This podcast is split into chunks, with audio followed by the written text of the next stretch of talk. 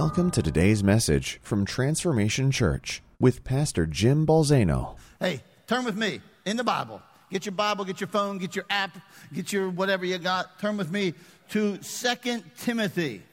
2 Timothy. Man, let me tell you about, let me tell you about my morning. It's like, first of all, the night ended bad. You obviously know why it ended bad. Well, you know, what a debacle that was. But at any rate, okay? Then I get up this morning. I get up early like I do every Sunday to get down to my office, go over my notes, get my computer, all that stuff. And I set my computer on my desk. No power. Hooked the power cord up to it. Nothing happening. I'm like, man. Even the, if you have a MacBook, you know the little power uh, thing on the end turns green. No green. Nothing. Okay. Hmm.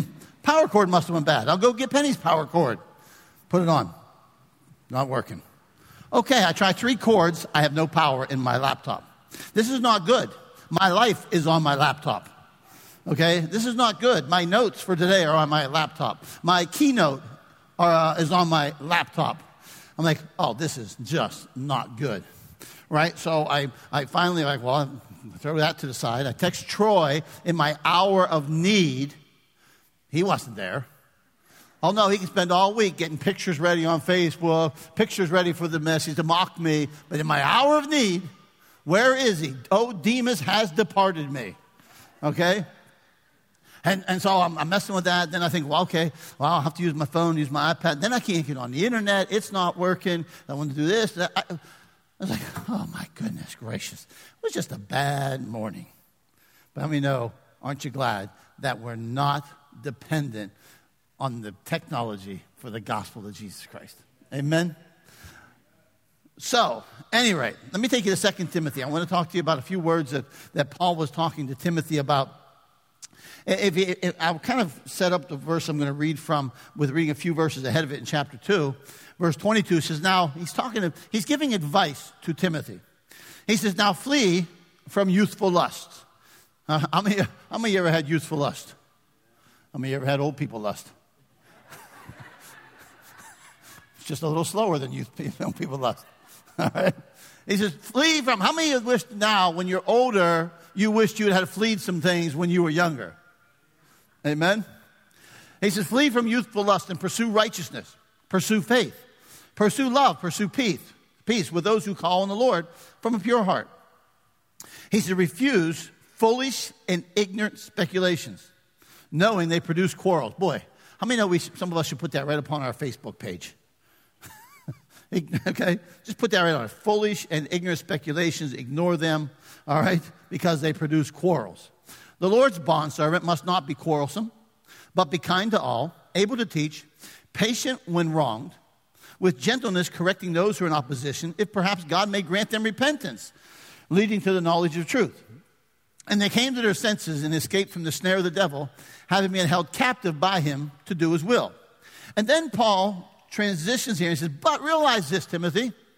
I give you all these admonitions, but realize this in the last days, difficult times will come. How many know we live in difficult times? All right? For men will be lovers of self, lovers of money, boastful, arrogant, revelers, disobedient to parents, ungrateful, unholy, unloving, irreconcilable, malicious gossips, without self control, brutal, haters of good, treacherous, reckless, conceited lovers of pleasure rather than lovers of God. Man, Paul's like, this is what's going to be in the last days. And I was thinking about this and pondering this, and so I have a message for you today, and the message is simply got a title like this Are you a lover? Are you a lover? And, and the answer to that question is yes.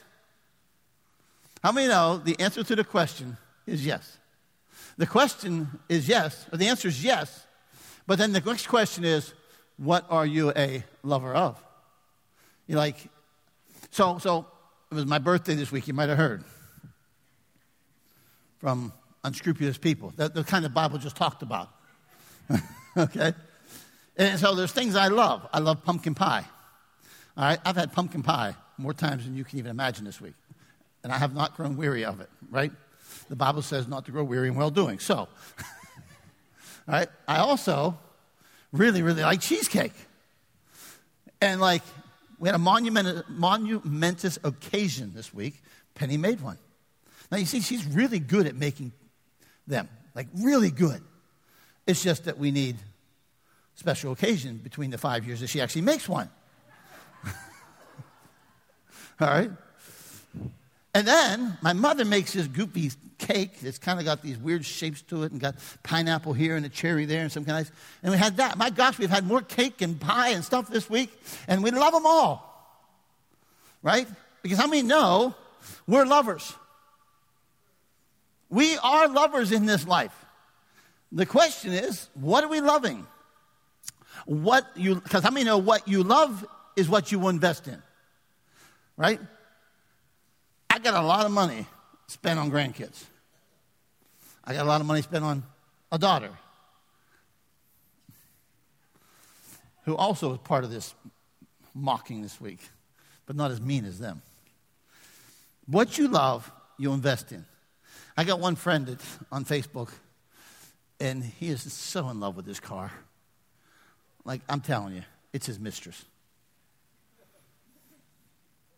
I, I, tell you what, let me tell you something. I, I told, I, I, uh, I, I, talked, I taught my staff one time about beware the mistress of ministry. It's very easy for pastors and leaders and ministry leaders to make their ministry their mistress. And your mistress gets what the wife should get. That your ministry is getting the time and the affection and all the love and all that, which should be going to your wife. Because how many know some of that you can't spend in two places? Another story for another day. What you love, you will invest in. What you love, you dwell on. What you love, you think on. What you love, you want to spend on. And so Paul says this. Paul says, Paul's saying there's three things that people are going to love in the last days. One of those, he says, is a lover of self. Have you ever met anybody that's in love with himself? like, like you just know they love themselves, right? That, that, word, that word means they are intent on their own interest, all right? Lovers of self typically love one person above all else me. Like, I love me, right? How does one appear to do that? How does that happen? You know, Paul also had an admonition. He said, Do nothing out of selfish ambition or vain conceit. Rather, in humility, value others above yourselves, not looking to your own interest, but each of you to the interest of others. So, our life as Christ followers are to be about the interest of others, not only the interest of self. All right? Lovers, listen to me. Lovers of self, I'm going to say this to you. Lovers of self have more in common with Satan than Christ. Ouch! Lovers of self have more in common with Satan than they do Christ. You say, well, how can that be? Hello? How many of you know that it was his arrogance and his pride, Lucifer in heaven, who caused him to rebel against God because he was looking after his own interest and not the interest of God? And when believers, listen to me, I'm talking believers this morning. I'm talking to the church this morning. I'm talking to the body of Christ this morning. When you are more intent on your own interest than the interest of others, you have more in common with Satan than you do Christ. I don't know about you. If I want to be like somebody, it's going to be Christ, not Satan. Although, when I was in the firewall, there were times I'm pretty sure I was much more like Satan than Christ.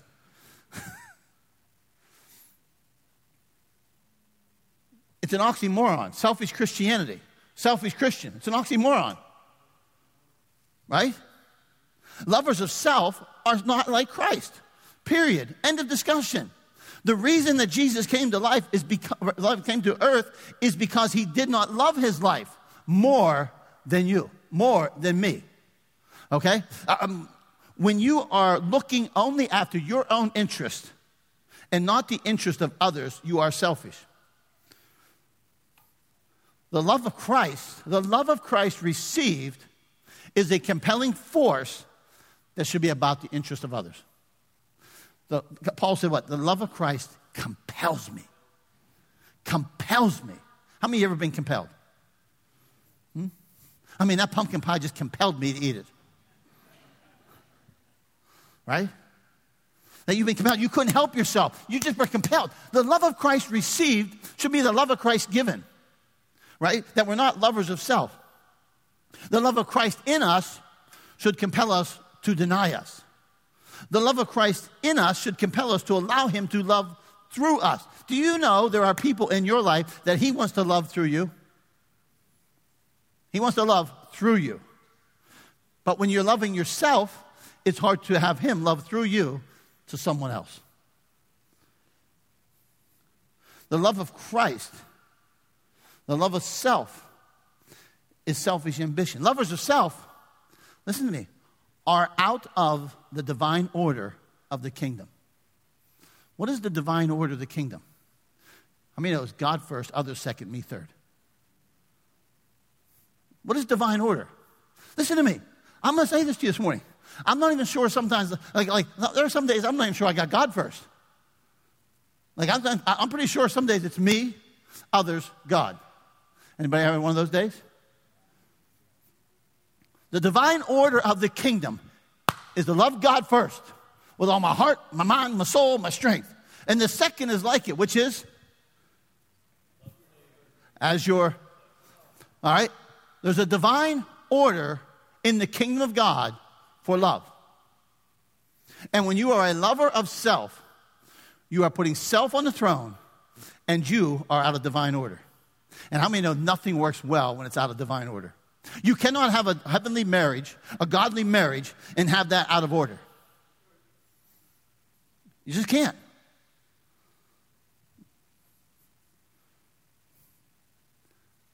Maturity is expressed through selflessness, not selfishness. Maturity is expressed through selflessness, not selfishness. Children are selfish. Babies are selfish. It's mine. You can't have it. Right? We naturally think that way. But when you get mature, is it not maturity, is not, is not selflessness a demonstration of your maturity? When I was young, it was all about me. I mean, you know, when the baby's a year old, 16 months old, two years old, how many know they got pretty much one person's the most important person in the world? Then they get more mature and they know that Pappy is the most important person in the world. Because he will give us donuts and he will give us money and he will give us candy. All right? And it's still about them.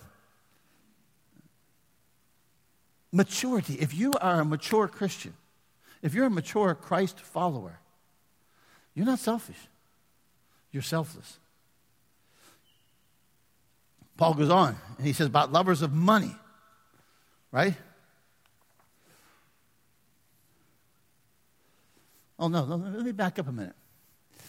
I forgot to bring you one point about this lovers of self. When you're a lover of self, oftentimes you'll give love, but the only reason you get love is because you're looking for something in return. How many that it's still about you? It's still about you. How, how many, uh, uh, uh, you know, do you, love, do you love to give or do you love to get? Right? True love is demonstrated in that I love and I don't need anything in return. True love is loving somebody who can't give you anything in return. They got nothing to give me in return.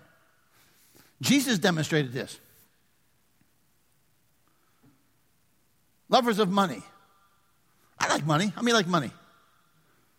Okay? How many know money's not bad? How many know money's not good? Lots of money's good. No, I'm just kidding. Right? Money's not bad. Money's not good. You know, I've heard me say it many times. It's amoral. It'll take on the morals of the person who holds it. So I can use it for good. I can use it for evil. I can use the social media for good. I can use it for evil. No morals whatsoever. Okay? But lovers of money, Paul said. Think about this for a moment. Why did Judas betray Jesus? Some think he was, some people try to argue that he was, you know, trying to create this rebellion that was going to take place and make Jesus take the kingdom. And quite frankly, I think they're just looking for excuses because the Bible gives me a couple of reasons why. That's very simple. I mean, know he wanted money. The Bible says he went to the Pharisees. He said, What will you give me? How much will you give me to betray him? I'll give you, we'll give you 30 pieces of silver. And then he went and looked for an opportunity. He did it for 30 pieces. The Bible tells me and gives me an illustration that Judas loved silver more than Jesus. He loved money more than Jesus. The Bible tells me that he was a thief. It's amazing. The lovers of money will actually find themselves opposing the work of God rather than embracing it. Right? Think about this. Judas betrayed Jesus. Judas actually was opposing the very work of God. My, my love of money will help cause me to actually oppose things that God wants to do. Because I mean, know one of the contexts in which God works in this world today is through money. Come on.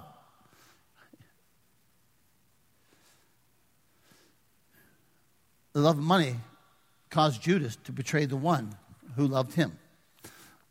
Paul told Timothy, For the love of money is the root of all kinds of evil. Some people eager for money have wandered from the faith and pierced themselves with many griefs.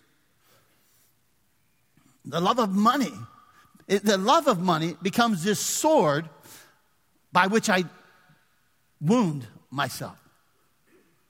The love of money, not money, the love of money. This love of money causes me to injure myself. You know, if you dried up the money in this world, how many know there'd be a lot of evil that would go away?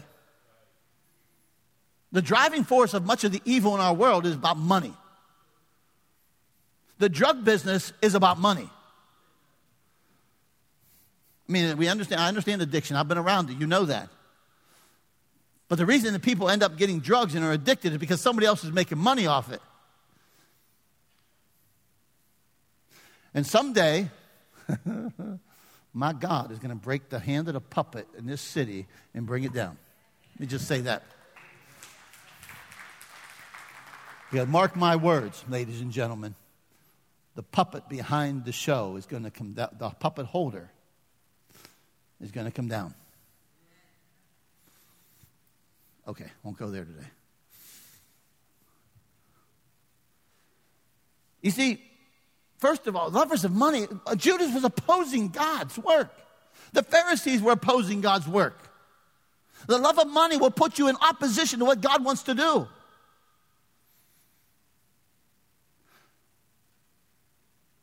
Think about, think about Solomon. Remember Solomon? The Bible says that Solomon tested himself, tested himself with pleasure, right? He tested himself. He did, I withheld nothing. He was the wisest man and he was the most wealthiest man, and he denied himself nothing at all. And what, what, what was this? What, what happened? He said, But I found it to be futile. It was a futility. You see, the love of money will leave you in a state of discontent. It'll leave you in a state of discontent because how many know when you love money, you'll never have enough money? I mean, you have all the money you need, but you'll never have all the money that satisfies you. Because how many know getting a need met and being satisfied are two different things? And when you're looking for this money to be the satisfaction of your life, it leaves you in a state of discontent. I never have enough. I always want more. I mean, like, one pumpkin pie isn't enough. Let's have three. One for me and two for everybody else. There's a discontent that happens. You see, remember the story of Judas? Remember the story of the, the woman who comes into the house of the Pharisees and she breaks the vial of the perfume and she pours it over Jesus and anoints him. And it was this beautiful fragrance that went up. And it was this beautiful picture of redemption. It was a beautiful picture of worship. And oh, it was just an amazing moment. To which Judas says what? To which Judas says, Oh, he said, could not this money this perfume been sold and the money given to the poor? Did you understand? The Bible says he wasn't concerned about the poor. The Bible says that he was a thief and would steal from the revenue that Jesus and them had. They had, a, uh, they had their own, own money, right? Think about this for a moment. The love of money caused him to miss the beauty of the gospel. The beauty of the gospel that was in display in front of him. The redeemed and the redeemer. And Judas couldn't catch it because he was a lover of money. Because I mean, no, when you're a lover of God more than you're a lover of money, and you're a lover of people more than you're a lover of money, you see that exchange, you see what just happens, and you're going, that's awesome. That's awesome. But because he was thinking, oh, if we could have sold that and that money could have got put in here, I could have got some of it. It's amazing, isn't it? Judas was a lover of money that caused him to pilfer money from the kingdom. The love of money pilfers money from the kingdom of God. Do you understand that he was exploiting the poor so he could pilfer money? Listen to what he's saying. Hey, we could have we could have sold that and we could have given it to the poor. So in the name of the poor, he wanted to get money to put into the treasury so he could steal from it. Far be it from people today to exploit the poor to steal money. It happens all the time. It happens in Christian organizations where there's an exploitation that goes forth. And it's really not about them, it's really about somebody else's money, pocketbook. That's, that's like condemning, isn't it? The, the love of money will keep you in a constant state of discontent. How much money would it keep, take to keep you content? To keep you content. It, because how many know we just have a kind of way to just kind of keep, up, keep going up the ladder?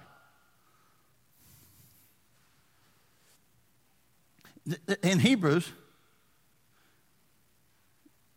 keep your lives free from the love of money and be content with what you have. Because God has said, now watch what, so he says, what's he say? Stay free from the love of money.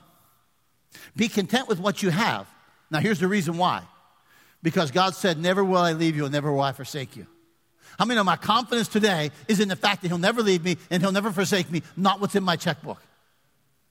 And so sometimes now, when I fall in love with money and I'm a lover of money, what am I saying? I'm saying that I'm really not sure that you're going to not forsake me and not keep me and not be with me. We quote the scripture, but sometimes our life doesn't line up with the scripture we quote. Could, let me ask you a question. Could your love of money be causing a hindrance to the work of God? Could your love of money be causing an opposition to the work of God? Could your love of money be causing you to miss the joy of worship? I promise you, if you can't give and you and, and, and you don't understand and you're a lover of money, I promise you, you're not experiencing the joy of giving. The Bible talks about the joy of giving. This is not a money message. This is a lover message. The lover of self, the lover of money. The Bible says you cannot serve both God and mammon, God and money. You cannot love both God and money. Money is a conduit through which you can express and demonstrate your love for God and love for His people and God's love for others. Then Paul says that they'll be lovers of pleasure. How many like pleasure? Oh, please. Okay, first of all, first of all, let me say this. What's wrong with you? Why would you love pleasure? There's nothing wrong with pleasure. Right? There's nothing wrong with it. I do lots of things that bring me pleasure. I go to the beach. I love the beach. I wish I could say I love camping. I, I, I, want to tell you something. For the last couple months, we've been working diligently on this building. And I, can't, and I say this every week to some of the guys. I say it to Eric, my, my son in law, I said to others. I can't tell you how bad I feel when I see these men each week, the same men, giving up their Saturday to pour hours into this building. Because they could be doing something else, somewhere else, having far more fun than working on that building. Trust me. Let me ask. Let me tell you something. When I get up yesterday morning early and I felt the crisp, cool air, I'm gonna tell you where I wanted to go. I wanted to go golfing. The last place I wanted to go was this stinking building. I wanted to go golfing, right? I wanted to go golfing Friday. I wanted to go golfing Thursday. But the fact of the matter is, I didn't. Why? Got to get it done. And every week I got guys who show up here that can be doing something else, somewhere else, doing pleasure somewhere else. And they're not lovers of pleasure. Because they're lovers of God and lovers of people and lovers of these kids and lovers of this church. They're there, busting their butt.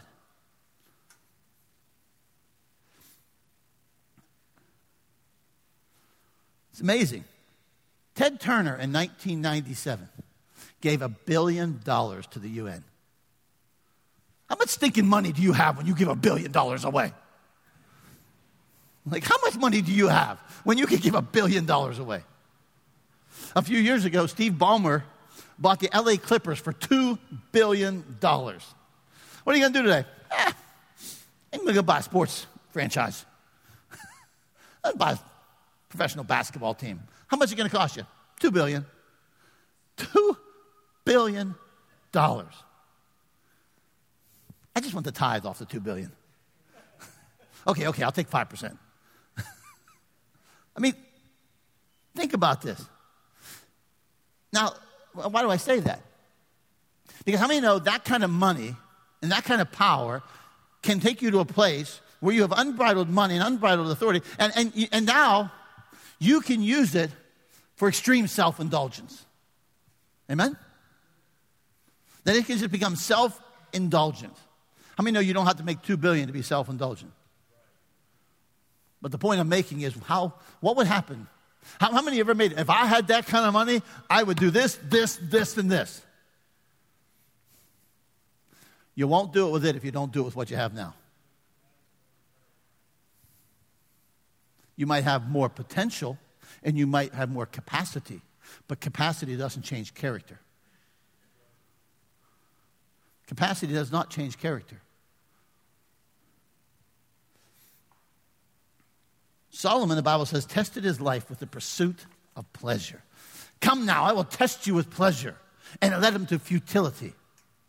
Unbridled money, and unbridled authority, and unbridled power led to a passionate pursuit of pleasure that brought him to a place of futility. Why? Why is that? Because we, as the creation of God, were created for a purpose, not pleasure. I have been created with a divine purpose of a divine God that created me with a purpose and created with a calling, created with a mandate, and created me with something to fulfill. We were created to pursue our purpose, not pleasure. But I'm going to make you a promise this morning that when you pursue your purpose and you find purpose, you will also find pleasure. I promise you that. There's no greater pleasure on the earth than to be part of the purpose for which you were created. None. You see, lovers of pleasure find something that can never fulfill them, it can never sustain them. Uh, uh, anybody ever remember the first time, and some of you might not be beach lovers, that's okay, you can use another example. How many ever remember the first time you ever went to the beach? Like, oh, I gotta go back, and I gotta go back again, and I gotta go back again. Now, for me, it never gets old. But how many know some, you can get to a place where something does get old?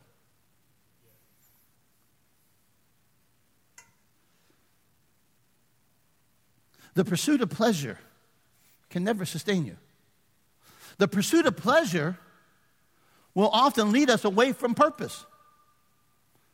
Say, how do I know that? Well, I'm going to give you a couple illustrations.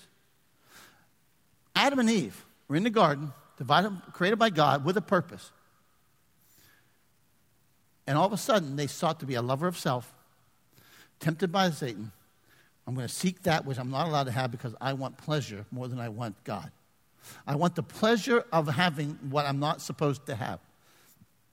And that seeking of pleasure robbed them of their purpose. Out of that pursuit of pleasure, they sinned against God. Out of that pursuit of pleasure, they rebelled against God.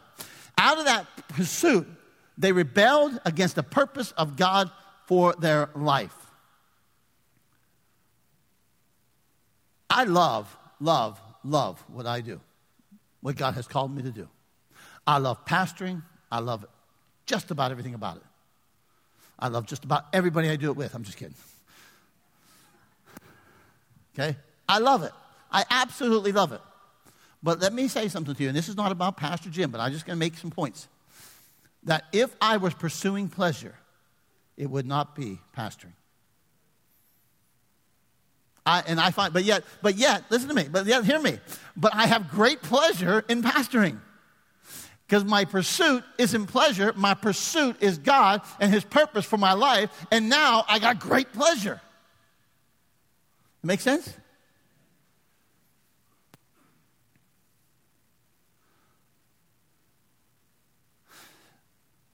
Lovers of pleasure. True pleasure is found in creative purpose that my God has creatively designed me and woven me. We'll do a message pretty soon on David's psalm.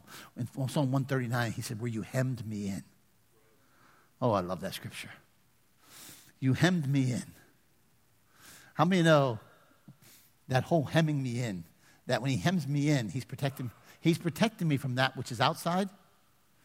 But how many know he's protecting me from that which is inside? Me. Have you ever been hemmed in by God where he's protected you from you? Hmm? Where he's protected you from your choices and your decisions and your thoughts? And he put this hem around you says, No, no. That's another story, another day. You see, this whole thing, Paul's saying, in the last days, men will be lovers of self, and they will be lovers of money, and they will be lovers of pleasure. The problem with becoming lovers of self and lovers of money and a lover of pleasure is that when we do that more than God, it does not reveal the culture of the kingdom of God. How many know we are part of the kingdom of God right here, right now, and the kingdom of God is inside of us as believers? And now, when I love others, when I love, when I don't love money and I don't love pleasure, I'm revealing a culture not of this world because how many know the culture of this world is around money, pleasure, and self?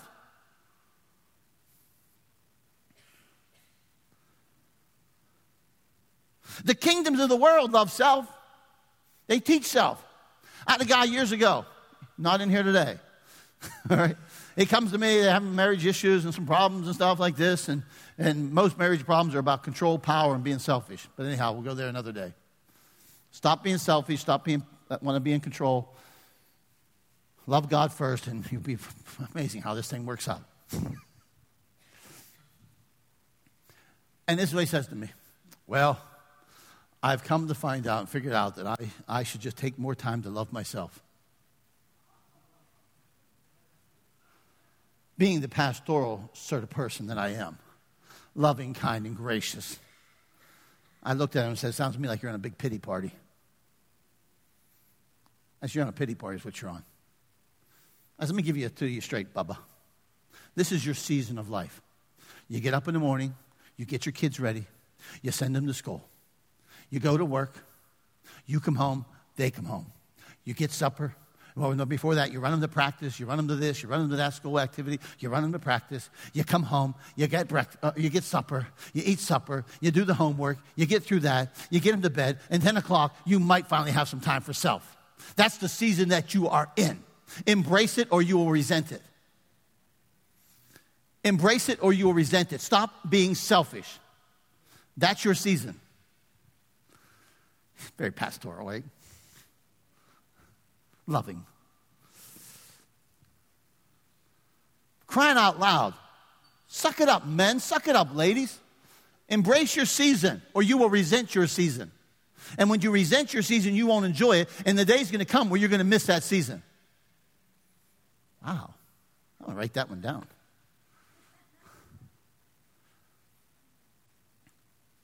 The kingdoms of the world are teaching people to love themselves.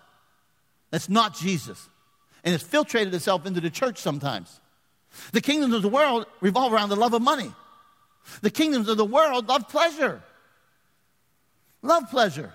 And again, nothing wrong with any of these in and of themselves. The kingdom of God is the antithesis of this world. It is countercultural, as demonstrated by Jesus. The world says love self. The kingdom of God says deny self. The world says love money. The kingdom of God says don't love money. The kingdoms of the world say love pleasure.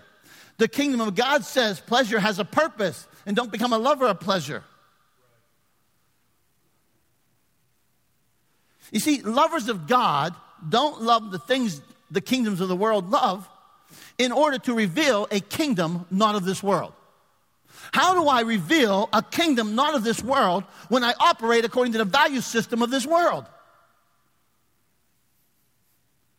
When I love me more than others, it's not revealing the kingdom of God. When I love money more than God, it is not revealing the kingdom of God. When I love pleasure more than God, I am not revealing the kingdom of God.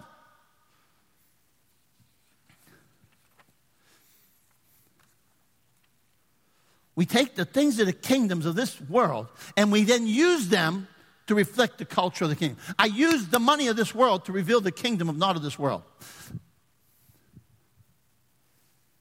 I deny myself. Why? Because the love of Christ was a love of self denial. And now it compels me to love. I show love to God by loving Him more than myself. I demonstrate my love for God by loving others more than myself.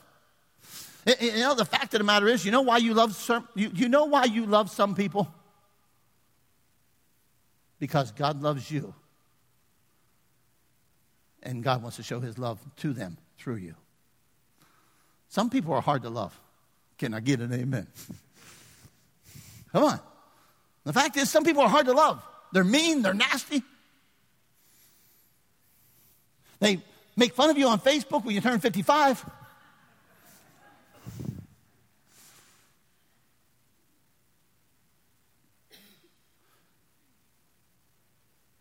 I don't love money, but what I do now is I use money to love God.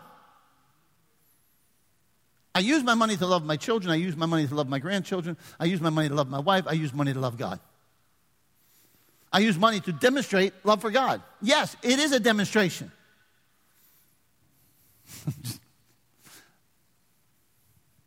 Some of us don't like this theology. Some of us don't like it, but it's the fact and it's the truth. I use my money to demonstrate my love for others. We use money to demonstrate my love for his kingdom. Christ is our standard. Come on, Troy. Christ is our standard of what it means to be free from the love of self, money, and pleasure. It was he who left his estate to come to earth. It was he that demonstrated that you can change the world without wealth.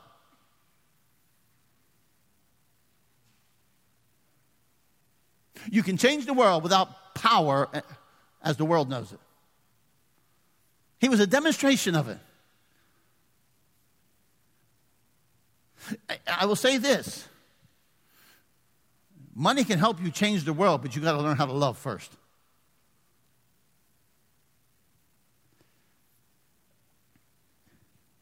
It was he who demonstrated to love others more than self. Let me close with this statement, and we're going to do communion. Oh man, I forgot to do something. Okay, okay. I need you to take that piece of paper.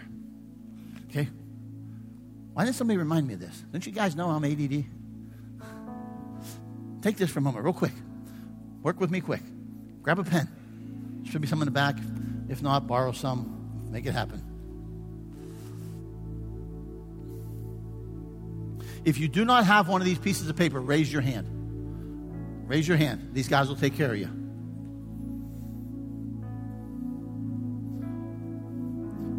I'm going to ask you to do me a favor. I'm going to ask you to just simply do this. Now, listen to me, clear, clear. All I want is your name.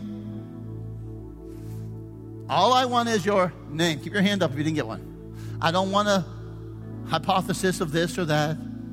I just want your name. Everybody got that? All right. Just your name. Put your name on there. And once you put your name on there, do me a favor. Pass them towards the middle aisle. Just pass them towards the middle aisle. I'm trying to figure out how to do this without confusing everybody. This is the middle aisle. Just pass them this way. And the guys are going to collect them in a moment.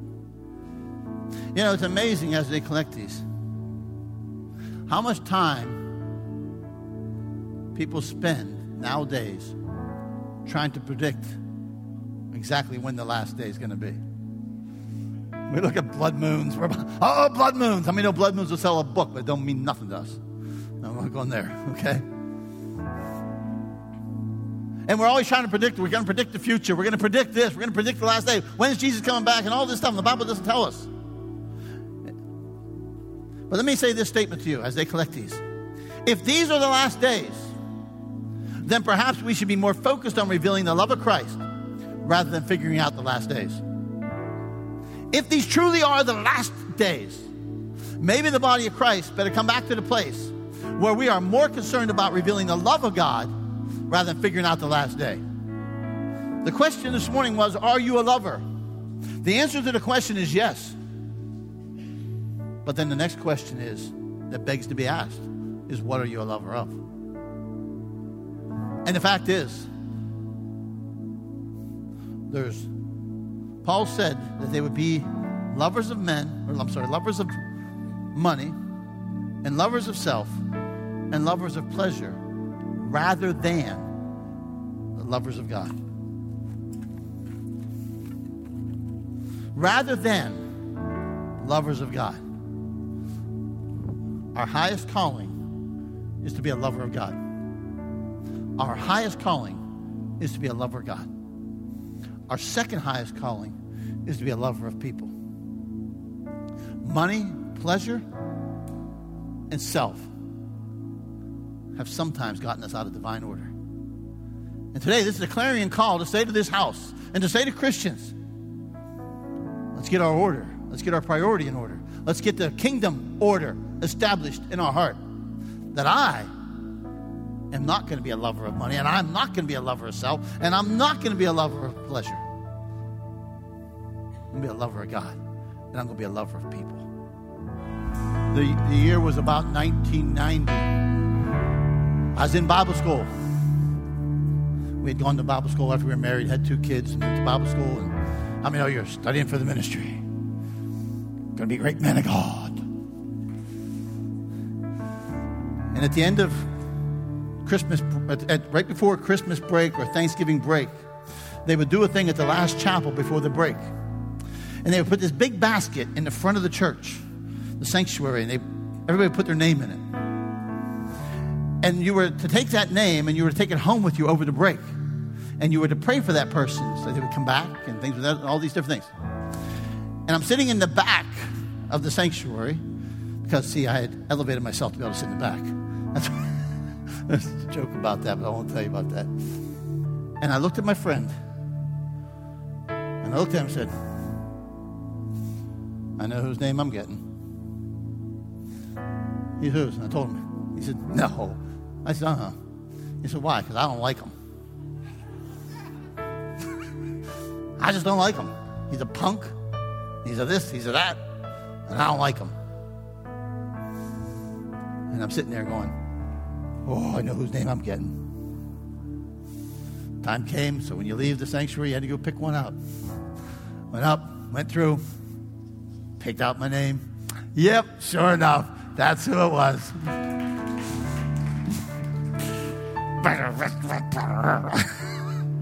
I tell you, I didn't receive it with joy. So I took it home. I had to pray for this guy. So I did. Lord, get him. No. And let me say this to you. So I did. I, I, I prayed for him. Now, I'm going to say this to you. Number one, I'm not going to say to you we became best friends because we didn't. Okay, there's things about him I still didn't like. But it changed my attitude because let me tell you something. When you're praying for somebody and you're legitimate praying for somebody and you're legitimate praying for God to bless them, how many know it will change how you deal with that person? It just will.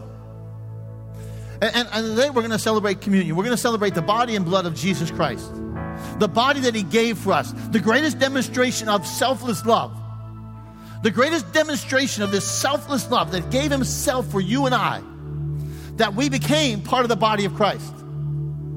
Each person in here is part of the body of Jesus Christ. Some of you don't like each other. Some of you don't like this person. You don't like that person. Well, could it be because you like self more than them?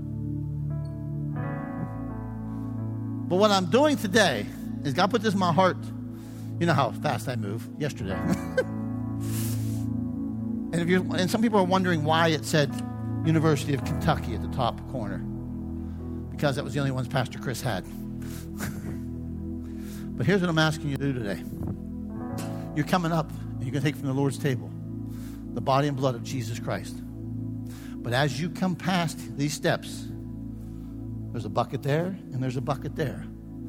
And all these buckets contain these names that we just put in. And I'm going to ask you to pull out a name. And I'm going to ask you to take it with you.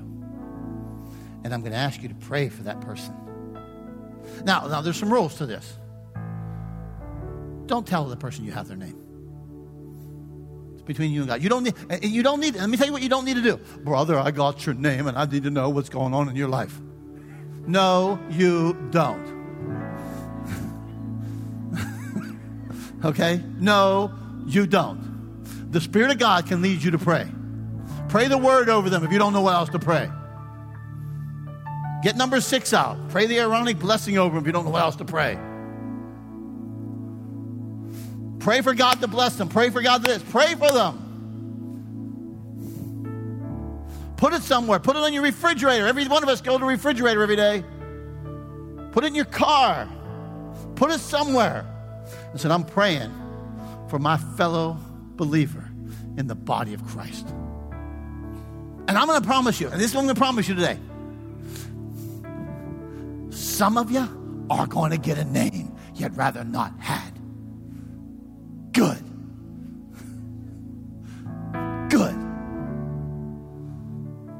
Jesus didn't tell us to pray for our enemies because they needed it. We needed to pray for our enemies. It'll change your heart. So I'm going to ask you to do this. Just, I, I think how we, last time I last time I confused everybody. All right, just go to the outside and come forward. Yeah, that's what I. Just make your way to the outside aisle. Okay, so you're here, you go that way. You're here, you go that way. Come around and take your seat, and we'll all take to the table together. Come get bread. Come and get wine. Come and get a name. Let's be the body of Christ in action. Come on, would you come? Can you have a different one? He picked his own name. Talk about a lover of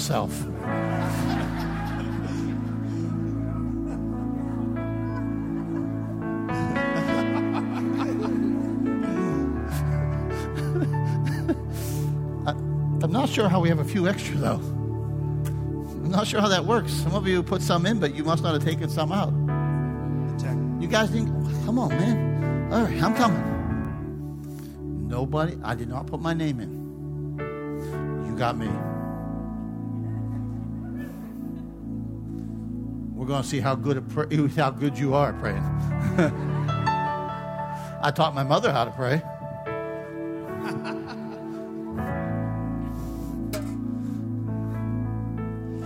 I'm having fun, obviously, but there's, there, there's, there's great importance to what we're doing. There's incredible importance to what we're doing here. This is us, this is the body of Christ in operation. That we're sharing from his body and his sacrifice. We become, when we partake that, we come we become part of that body. And when we become part of that body, how many are we responsible for each other? The Bible teaches it. And so now here's what I want you. I want you to take that name. I want you to pray for that person. Pray for that person. And again, the rules are don't tell them who you got. Everybody knows who Gail has though. It's amazing how many of you came through here and said, I hope I don't get yours.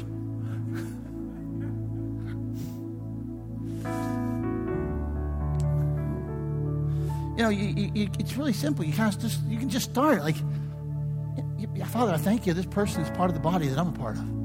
We're part of the same body. I'm called to love this person. I'm called to love this person. I'm going to pray blessing upon them, your favor upon them. And on and on you can go. You say, well, how do I know what to pray for them? What would you pray for you? pray for them. The Spirit of God will lead you. Some of you will even learn how to pray through this.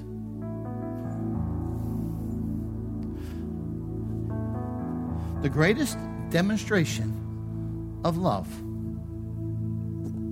the greatest demonstration of love was when Jesus willingly gave his body and blood for you and I. That is the standard. That is the standard by which we, as Christ followers, are to follow. Are you a lover? The answer is yes.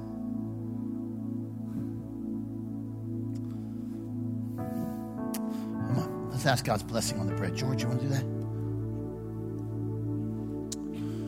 Oh, Lord, you say to do this as often as you do this, do this in remembrance of me till I come again. Lord, only you know the day and the hour. But certainly we're in the season. And certainly we're in the season to love each other mm. and to reflect your glory to the world. Mm. So, Father, we just uh, do this in remembrance of you this morning, in remembrance of your sacrifice on the cross. And, Father, we don't forget our purification from our former sins. But, God, we're all the more diligent to put on virtue and godliness and patience and self control so that we would not be barren and unfruitful in the knowledge of our Lord Jesus. So that's how we remember you today, Father. We just take this bread and we just bless you. We remember you. We can't wait to do this at the wedding feast in heaven.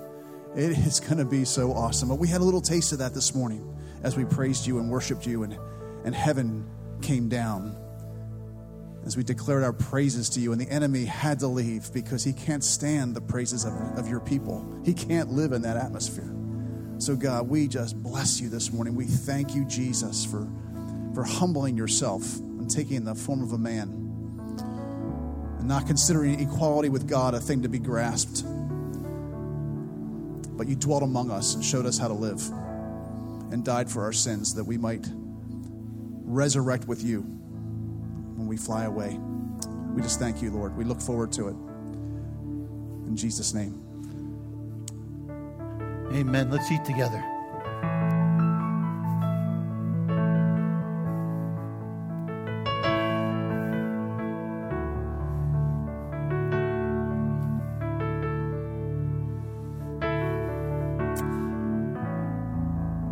The Bible tells us he took the cup. The cup of the new covenant, established by the blood of Jesus. The great, the great equalizer among men is the blood of Jesus. Not one drop more was shed for me than you.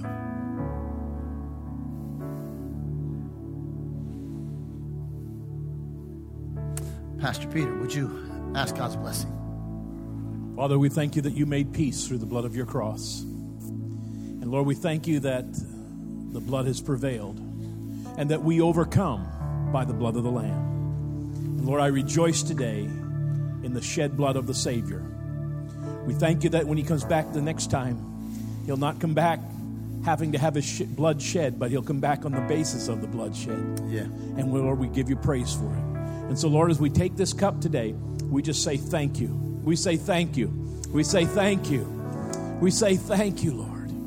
Thank you for the blood of Jesus. Amen. Amen. Let's drink together.